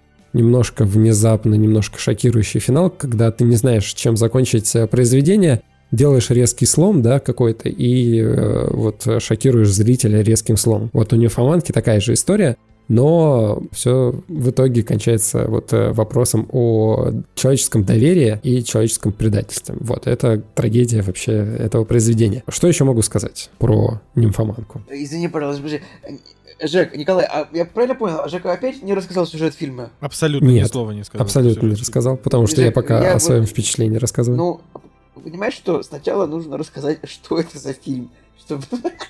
Конечно. Но я и хотел плавно к этому перевести. Два фильма. Первый — это история подростка от, ну, получается, девочки, от ее рождения, ну, то есть, условно, там, какие-нибудь 10 лет, да, до ее уже взрослого становления. Смотрите, по идее, в «Нимфоманке» на главных ролях Шарлотта Гинзбург. И все таки, да, Шарлотта Гинзбург. Но по факту первый фильм, она там практически не играет, то есть она рассказывает о своем детстве, и, получается, она выступает только в роли рассказчика, и основная роль у другой актрисы, которая играет как бы ее в молодости, и в этом тоже как бы прикол. Так вот, да, история о вот этом подростке, который открывает в себе то, что он страдает нимфоманией и просто занимается любовью со всеми подряд. Сначала это как бы просто детская игра, подростки просто играют наспор и так далее. А потом это перерастает вот в уже какую-то психологическую проблему, травму и просто в физиологическую потребность. А второй фильм, он уже раскрывает более, наверное, подробно всю проблему о том, к чему может вообще вот эта болезнь привести и как человек может страдать от этого. Тяжело рассказать о сценарии этой картины, но потому что там столько всего включено, да, очень много проблематики, еще раз повторюсь, что ты просто как бы да, наблюдаешь историю становления персонажа от и до и наблюдаешь за развитием его болезни. Да, это, наверное, может быть грубо прозвучит, но именно если вот так вот коротко, да, можно вот так вот рассказать. Конечно же, еще раз повторюсь, то, с чего начал, там поднимается много вопросов. Что есть любовь? Что есть вообще норма общественного поведения? Что есть принятие себя? Да, если ты принимаешь себя и другие считают тебя больным, да, в какой-то степени, то на самом деле, может быть, это не больна, ты на самом деле не болеешь, как бы, да, и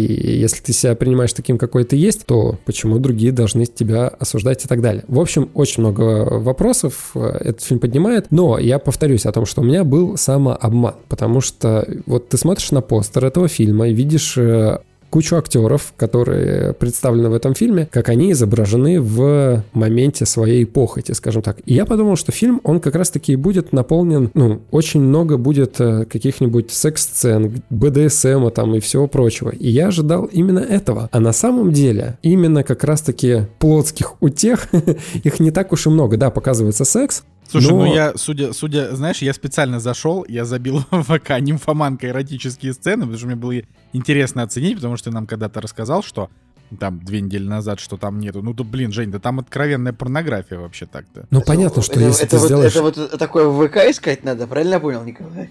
Ну, я не знаю, я нашел в ВК. Где будешь это искать, ты я не знаю. Сколько там шла эта нарезка по времени? Ну, я не знаю, там какая-то была нарезка минут на 10 всех этих... Вот, минут на 10. Я просто не понял, почему, типа, ты такой... Так, где проверить сцены из «Нимфоманки» в ВК? Я такой... Я просто никогда не думал, что эта соцсеть для этого работает. Ну ладно. Это же соцсеть, в которой буквально... В которой буквально нету никакого, господи, никакого стопа на контент, да, поэтому... А я просто, я думал, что так было раньше. Ну ладно, тогда окей, вопрос снимается. Ну вот смотри, два фильма идут 4 часа, ну и представь, 10 минут на 4 часа, ну окей, там может быть и больше, да, но все равно в хронометраже, когда ты смотришь историю, это не кажется, чем наполнен фильм на самом деле. То есть это, да, это инструмент, которым показывается проблема героев, но это так и размыто по всему хронометражу, что я даже как бы уже и не акцентировал на этом внимание. Да, в какой-то момент, может быть, там раза 2 показывается член или показывается вагина, но... Ну, это уже, простите, порнография. Ну, типа... Смотри, это даже не эротика. Там грамотно сделано, то есть все половые акты, то есть вроде бы как бы да, ты ожидаешь, что сейчас будет дикое сношение какое-нибудь, но либо... Это все превращается в комедию и заканчивается либо, да, в самые страшные моменты, когда это нужно показать. Это так же, как и в «Дом, который построил Джек». Ты понимаешь, что тебе показывают страшный момент, он оправдан, да, ради того, чтобы показать болезнь там этого персонажа и финал, к чему приводит этот фильм. Также и здесь. Но здесь намного лайтовее это все на самом деле, потому что вот если показывают какие-нибудь половые органы... Ну, как бы секс это против убийств детей однозначно, как бы это намного лайтовее. Тут уж ничего не поспоришь. Я имею в виду к тому, что по времени. То есть если тебе показали буквально половой орган, то это просто, считай, 25-й кадр. Его ты даже не замечаешь, и история идет дальше. И в этом плане фильм сделан гениально. То есть здесь нет... похабщины, вот прям, да, он пытается, ну, даже не пытается, он рассказывает об этой проблеме, но ты не воспринимаешь это как чернуху вот прям дикую, когда не будем скатываться, да, но с точки зрения искусства сделан красиво, и он сделан правильно, то есть ты понимаешь, что это не порнография, да, а это именно искусство, какое-то творчество. Какое-то искусство, да. И, короче, я ожидал того, что да, вот как раз-таки будет порнография, а нет.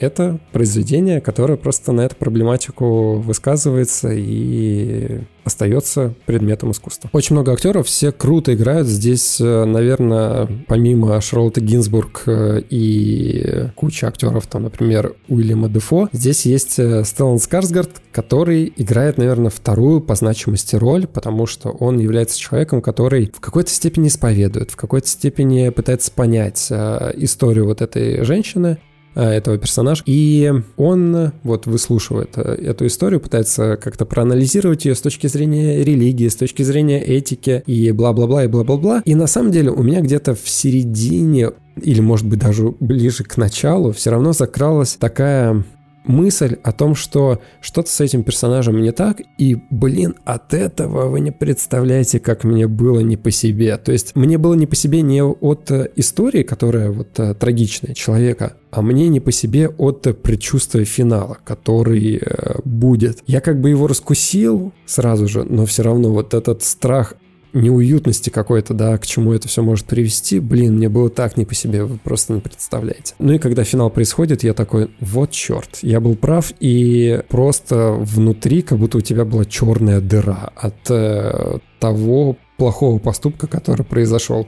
Я сидел и думал, ну нет, ну люди не могут быть настолько плохими, то есть, типа, есть же добро в этом мире. И в этом есть еще один прекрасный момент этого фильма, потому что насколько финал плохой, как мне кажется, настолько он и хороший, потому что в какой-то момент перед концовкой там есть такой момент, когда ты понимаешь, что есть надежда на хорошее окончание, ну то есть хэппи-энд и так далее. Два героя подходят к окну, и там падает солнечный свет на стену, серую, и ты понимаешь, что вот, в сером паршивом мире есть призрачная надежда на что-то доброе. А потом происходит вторая концовка, и ты такой думаешь, о нет, все настолько плохо в этом мире, ужасно. И если после, допустим, Догвилля и «Дом, который построил Джек», я выходил с чувством, ну, какого-то облегчения, да, когда фильм закончился, я подумал, что окей, вот здесь оправданный финал, и он дает чувство облегчения вообще зрителю. А в «Нимфоманке» наоборот.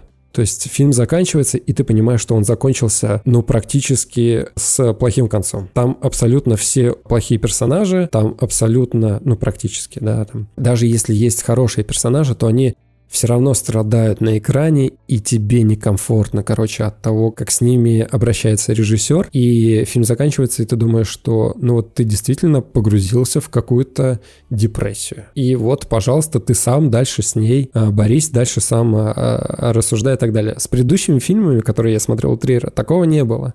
А вот здесь тебя бросили, короче, с депрессией, и ты должен с ней сам дальше справиться, ты должен сам, короче, проанализировать вообще все, что ты увидел, и сам для себя решить, чем заканчивается этот фильм. Короче, вот слушаю я тебя и думаю, блин, нахрен вообще этот Ларс фон Триер нужен? Реально, чувак просто снимает абсолютно, типа, высокопарные депрессанты, которые типа, людей загоняют просто в какие-то экзистенциальные кризисы вообще. Ну, типа, ты как бы сидишь, восхищаешься, блин, как же это круто и талантливо снято, но как же мне от этого хреново. Вот как, ну, то есть, вот я не знаю, короче. У меня вот как-то какое-то такое мнение, потому что с первого, вот начиная, когда я впервые посмотрел фильм «Догвилль», где там в конце убивают младенца, я такой подумал, блин, ну, как бы, конечно, да, фильм сильный и так далее и тому подобное, но, типа, ну, допустим, почерпнул ли я от просмотра этого фильма больше, чем я, например, почерпнул от любого доброго диснеевского фильма про добро и зло? Да, наверное, нет, как бы. Но зато посмотрел, как расстреливают младенца. Или там посмотрел «Дом, который построил Джек». Ну, это, конечно, типа там потрясающий там снятый фильм, там с потрясающей актерской игрой и так далее. Но там с кучей шок-контента, и ты такой как бы, ну, хорошо, я посмотрел, да, вот это зло, там туда-сюда, но... как бы что я должен был от него получить? Это какое-то эстетическое удовольствие для каких-то моральных садомазохистов. Вот так вот я хочу сказать. В какой-то степени ты прав, конечно же.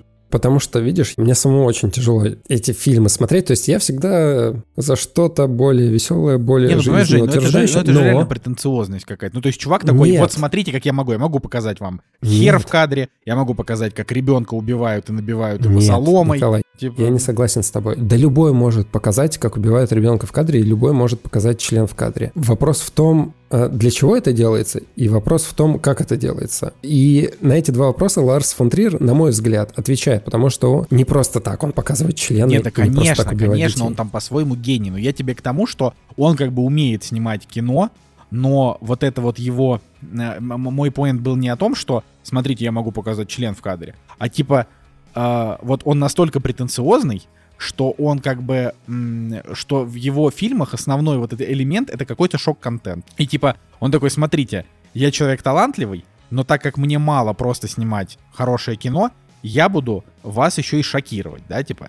И вот именно к такому эпатажу я отношусь, может быть, без уважения. Ну, то есть... Ну, в общем, это такая какая-то сложная история. Типа авторский почерк Ларса фон Триера, реально, знаешь, в том числе и Шарлотта Генсбур.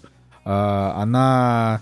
Ну, типа, ну вот у нее лицо, как у дико претенциозной актрисы. Типа, я снимаюсь только в серьезном авторском кино. Вот в этом вашем блокбастере. Это что за слово такое неприятное? Дайте мне, пожалуйста. Нормальный фильм, где меня... Прикол в том, что «Нимфоманка» на самом деле не просто серьезное кино. Он как раз-таки выдерживает градус даже стёба над какими-то моментами. То есть ты не сидишь 4 часа и думаешь, что из тебя душу выковыривают. Такого нет. То есть это происходит, когда фильм заканчивается. Когда фильм идет, таких ощущений абсолютно нет. Ну... Буквально, может быть, несколько сцен, которые просто, типа, неуютные с точки зрения того, что ты добрый самаритянин, а тебе показывают то, как сейчас человек, который бьет женщин просто для того, чтобы им помочь и, типа, себе тоже помочь. И как бы ты, с одной стороны, понимаешь, что это неправильно, да, в твоем мире, а с другой стороны... Там это так показано, о том, что вроде бы это грязь, но она во благо человеку, короче. И вот в этом у меня как бы низкий поклон и уважение Ларсу фон Триеру, потому что, ну, мне кажется, мало кто может, да я вообще даже не знаю, кто так может, честно говоря. И красиво, и не пошло, грубо, и в то же время вот поднимать такие проблемы, о которых нужно на самом деле говорить, которые там... заключены. Те вопросы, которые он поднимает. Да, есть банальные, типа какой-нибудь религии, сравнение с религиозными там какими-нибудь темами и так далее. Но, с другой стороны, вот нормальность человека, которая, вопрос, который здесь поднимается, а он там действительно серьезный. То есть ты потом, может быть, пересматриваешь даже какие-то свои взгляды на жизнь. Короче, вот интересно. И для каждого свое, наверное, понимание. Поэтому мой поинт в том, что «Нимфоманка» — это... тяжелое для восприятия кино, потому что после него ты ощущаешь просто дыру в своем сердце, но его, наверное, нужно посмотреть, но каждый сам для себя решает. Поэтому все, на этом я закончу. Давай, Николай, что у тебя сегодня? Да, я на самом деле, очень жаль, что у Николая Цугулиева не получилось посмотреть «Песочного человека». Да пока, очень жаль, что ты не посмотрел ничего другого, чтобы рассказать об этом, а «Песочного человека» пока еще отложить. Это ты виноват, Николай, не я. В смысле я виноват? Ты такой, я поехал в Беларусь делать карту, как будто вот я должен это... Не, ну я просто, я в любом случае буду его смотреть, независимо от того, что ты сейчас о нем расскажешь. Ну я о нем только... Ну я думаю, ты его похвалишь. Я о нем только хороший расскажу. Ладно, я, наверное, тогда не буду о нем рассказывать слишком долго. Хотя не то, чтобы я планировал, я, в общем-то, подустал. Женя, очень, когда ты рассказываешь про Ларса фон Триера, становится очень тяжело на душе. Я не знаю. Ларс фон Триер, это, конечно, такой режиссер. Но я не исключаю, что мы когда-нибудь посмотрим «Нимфоманку», просто, мне кажется, реально Ларса вот так вот... Не то, что вот ты говоришь, мне надо готовиться, к нему. А я вообще даже не знаю, что должно произойти. Какие-то просто иногда звезды сходятся, и я такой, давай посмотрим. Да, но это прям не знаю, что должно произойти. Вот как будто бы для этого не существует настроения, просто существует какой-то момент, в который ты можешь начать смотреть и вдруг посмотришь. Я еще забыл сказать, что важно. Мне кажется, это фильм, когда он вышел? 10 лет назад. Он вышел в 2013 году, достаточно давно уже, практически 10 лет прошло. А это как раз-таки фильм, который женские проблемы поднимает. И это не вот эта вот вся херня, сейчас мы сильных женских персонажей закинем в кино, и вот все будут довольны, потому что женщин, да, их как-то ущемляют и так далее. Вот это булщит полный на самом деле. Это никак не решает какие-то проблемы женщин. А вот «Нимфоманка», опять же, одна из тем, может быть, тоже там одна из главных тем, вот она как раз-таки говорит о проблемах женщин в этом мире. Тут можно немножко по-странному к этому относиться, потому что практически 99% мужских персонажей в этом фильме — это злодеи максимальные, то есть отвратные люди. Там есть пара персонажей, которые окей, да, но вот все остальное — это максимально плохие чуваки. Но я к тому, что вот именно «Нимфоманка» — это очень важный для женщин, мне кажется, фильм. Попробуйте понять меня, что я имею в виду. Все, ладно, я закончил, давай, пожалуйста. Женя такой, ладно, я закончил, и еще 10 минут такой, Нет, просто... вот то, что ты сейчас сказал, вот об этом нужно было в первую очередь рассказывать, мне кажется, потому что вот это как раз и интересно. В первую очередь нужно было сюжет рассказывать. Сначала сюжет, а потом, про то, что... Ладно, «Песочный человек», я сейчас постараюсь прям максимально кратко, да, может быть, мы это когда-нибудь еще с Николаем обсудим, а может быть, и Женя даже посмотрит, но... Я посмотрю. Блин, ну вот что мне тогда рассказывают? Сказали бы тогда, что вы оба собираетесь его смотреть. Ну, козлы вообще поганые. Ладно, тут короче. Тут виноват не вот я опять, потому что я уже говорил, что собирался, а вот Джека внезапно. Значит, смотрите. Это нетфликсовский сериал, поэтому там будет очень много ЛГБТ-отношений, там всяких трансгендерных, странных там персонажей и так далее. Но когда у вас это возникнет в голове, и вы такие начнете возмущаться, ну, это я обращаюсь к гомофобам, да, потому что таких, по большей части, таких людей среди наших слушателей, наверное, и нету, но наверняка кто-то есть, кто вот это не любит, там и так далее. Я, опять же, моего понимания вы не встретите, но такое может быть. Вот вы должны держать в голове, что это канон, потому что Нил Гейман написал комикс, он там, ну, в общем, там 10 томов таких толстых, значит, комикса про Песочного человека. Это комиксы DC. DC пришли к Нилу Гейману. Нил Гейман — это очень известный автор, который, значит, популярен тем, что он как бы всю свою жизнь он пишет такие мрачные сказки, но с юмором, как бы, с кровищей и с юмором. «Американские боги», например, «Сыновья Нанси», там, «История с кладбищем», что у него известно, «Никогде», вот это вот истории, по которым и фильмы снимали, и сериалы снимали. Короче, Нил Гейман, он культовый писатель. Вот, у него, например, есть книжка «Благие знамения», которую он написал вместе с Терри Пратчеттом, вообще с легендой, да, там фэнтези, который вот Терри Пратчетт, он умер, а Нил Гейман, он еще жив, ему там 60. И он, кстати, давно ничего не писал, я просто читал все его книги, как-то так вышло, у него их не очень много. Все его взрослые книги, детские не все. «Каролина в стране кошмаров», если вы смотрели мультик, вот это тоже Нил Гейман. В общем, это буквально, это крутой чувак, который очень много дал жанру такое, типа, мрачное фэнтези с юмором, но основанное на всяких мифологиях, и у него есть и детский раздел, и взрослый раздел. Вот «Песочный человек» — это его комикс, который он однозначно только на взрослых. Вот DC к нему пришли и такие говорят, типа, йоу, Нил Гейман, как насчет того, чтобы... как бы посмотреть «Нимфоманку». Да, посмотреть «Нимфоманку» и написать про это, как бы написать про это комикс только про супергероя. Он такой, да, так я и сделаю. Ну, короче, к нему сказали, тебе нужно переосмыслить «Песочного человека», потому что это просто, как обычно, какой-то поганый супергерой из DC, который никому не нужен. И он взял и просто создал вообще абсолютно новую историю. Вот. Короче, вот возвращаясь к тезису про Netflix, что вы будете очень много всего встречать, но Нил Гейман — это человек, который вот он всю свою жизнь, вот он рисует персонажей, у которых есть и традиционные, и нетрадиционные. Николай, прекрати, у него очень много фриков. Прекрати извиняться за Нила Геймана и за Netflix.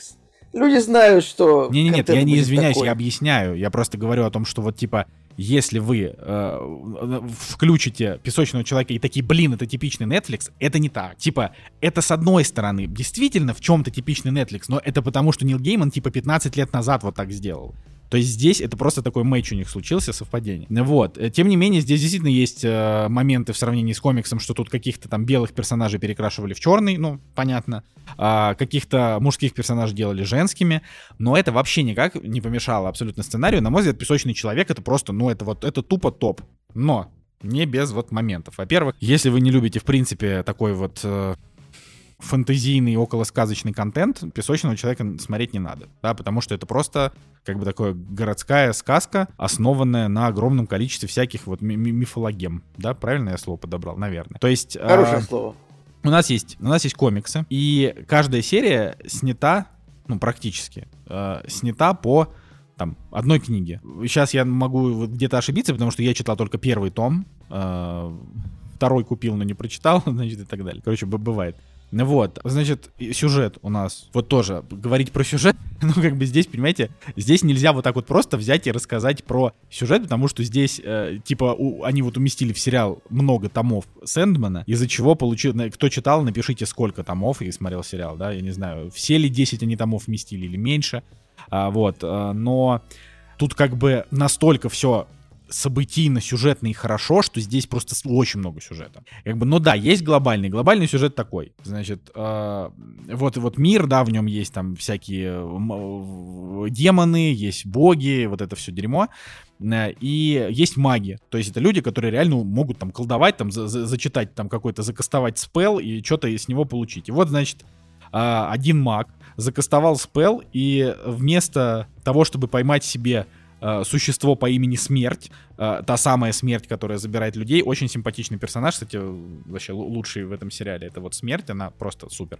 Вот, вместо нее он поймал Сэндмана. Сэндман — это, значит, его называют, то есть он Сэндман, он же Морфий, он же Морфеус, И его там вообще по-разному называют. Повелитель снов, бла-бла-бла. Ну, короче, Песочный человек — это реально повелитель снов. Он повелитель царства, сонного царства. Вот. Которое как бы занимается тем, что разным людям приносят сны. Вот. И каким-то образом на них оно, значит, воздействует. Там очень такой, очень большой лор, это сложно рассказать. И вот, в общем, этот маг взял, украл Морфеуса, и он его украл типа на 80 лет. Вот. То есть 80 лет царство снов, во-первых, существовало без своего руководителя. Они все... А это там прям такая контора, такой прям аппарат. Там есть, как бы, не знаю, разные звания, люди, которые выполняют свою какую-то работу. Они все разобежались. И там на 80 лет человечество охватило, частично, да, охватила болезнь сонная какая-то, не помню, как ее там назвали, типа, что люди засыпали и не просыпались. Но не всех, а только там часть каких-то людей. Вот, а все это время он просто сидел как бы в стеклянном шаре, который соорудил для него вот этот маг. То ли это Алистер Кроули, то ли, я не помню, кто там. Ну, короче, какой-то вот маг. Вот, и это только первая серия. Вот, а дальше, типа, он выходит и такой, ну, надо мне царство свое восстанавливать. И все, и дальше каждая серия, вот в ней он каким-то образом восстанавливает царство. Ему там за этот сезон, ему пришлось, значит, там, собирать артефакты, с которыми он когда-то был, чтобы вернуть силу. Там, искать своих врагов для того, чтобы там с ними побороться. И вот это все создает такое огромное количество просто охренительного контента, что у меня, ну, реально слов нет. То есть я не могу вам сказать, что там «Песочный человек» — это лучшее, что я смотрел там в этом году, но это точно одно из лучших, потому что я смотрел в этом году. И один из лучших вот там, не знаю, фэнтезийных сериалов, что я видел вообще, потому что там, например, есть 6-я серия, она полностью посвящена смерти и каким-то вот моментам около смерти, и вот она, ну, она просто гениальна. Вот ее можно отдельно вырезать и в кинотеатры пустить, настолько она хороша. И там как бы, там есть общий сюжет, который проходит, да, сквозь серии, типа он там восстанавливает царство, но есть и серии, которые постольку-поскольку заходят в общий сюжет, но рассказывают какую-то одну такую большую частную историю. И вот эта большая частная история, она, ну, круче, чем вот основной сюжет, потому что основной сюжет — это чисто фэнтези, то есть там типа вот он там пошел, спустился в преисподнюю для того, чтобы пообщаться типа с женщиной Люцифером, чтобы там с ней... Ну, короче, там вот реально все вот это демоны, фэнтези, ну, такой, ну, смотришь и ладно. А вот, например, там есть серия, которая, значит, это вот вся серия происходит в одном кафе, где чувак, у которого один из артефактов Песочного человека, он просто, типа, решил провести как бы социальный эксперимент, типа, и заставил людей говорить только правду. И это просто вообще, это кровавая, триллеровая, просто психологическая дичь, вот, которая длится там час. И это вообще, ну, она прям выбивается, да, там из этого. Поэтому я могу сказать, что это, ну, это вот это очень клево. Вот. Я бы, конечно, хотел это обсудить с вами. Актеры здесь очень хорошие, тут даже есть Стивен Фрай, как бы, который там прекрасный. Вот, поэтому в целом я вообще не вижу... Что-то...